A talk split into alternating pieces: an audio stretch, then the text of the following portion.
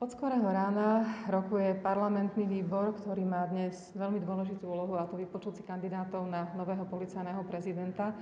Sedí na ňom od rána šéfka poslaneckého klubu SAS Anka Zemanová, členka výboru Národnej rady. Anka, je pol štvrtej popoludní, od 9. sedíte s 20-minútovou pauzou na obed, vypočúvate druhého kandidáta. Prečo to je také dlhé?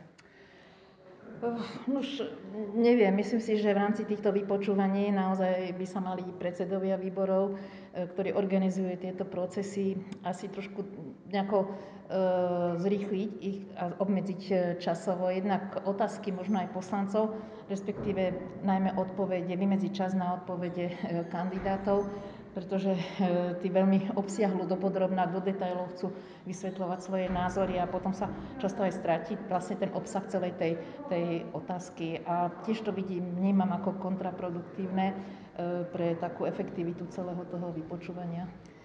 Vypočúvanie ako také je ale super, pretože aj verejnosť má možnosť počas živého prenosu počuť jednotlivé názory obidvoch kandidátov.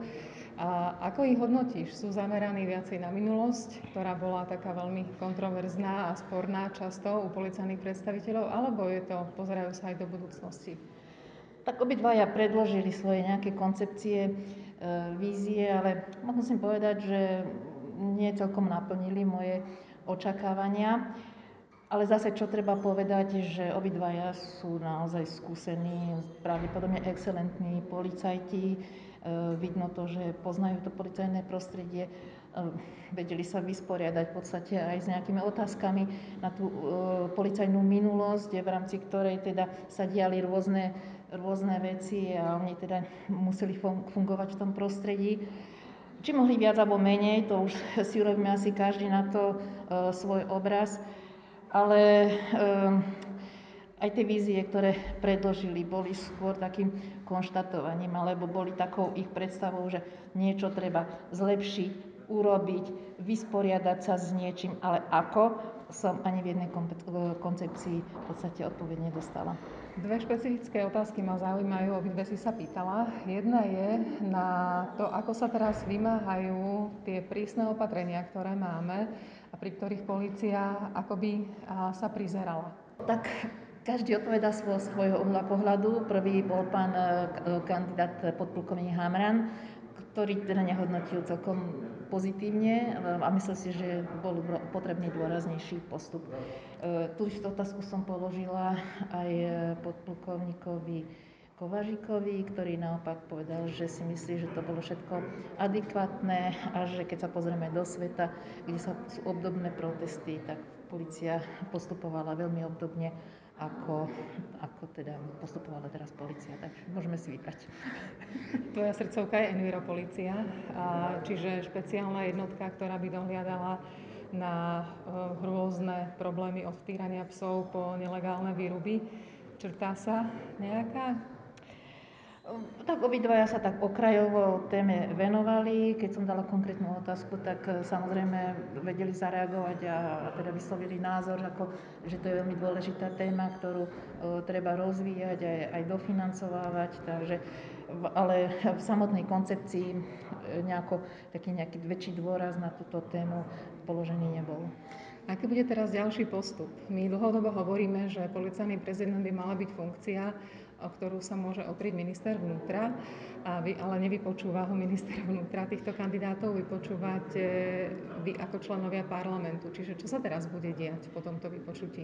Treba povedať, že pán minister vnútra Nikolec sedí tu od rána celý čas, čiže síce nevypočúva, ale počúva týchto kandidátov, zrejme si urobí aj svoj názor, pretože e, e, hlasovanie vo výbore bude mať len odporúčací charakter pre pána ministra a v zmysle teda programového vyhlásenia vlády e, platí, že ministra, teda prezidenta policajného zboru e, vyberá, menuje minister vnútra, je to plne v jeho kompetencii. My ako SAS to rešpektujeme a ako urobí, tak, tak budeme akceptovať. Myslím si, že to je správne, že policajný prezident má byť výkonnou predlženou rukou vládnej E, garnitúry, samozrejme plne v súlade so zákonom. Nie je to akože nejaká jeho nejaká vykonávanie politickej moci, ale musí ten policajný prezident vykonávať zadanie, spoločenské zadanie, ktoré definuje aktuálna koalícia, aktuálna vláda.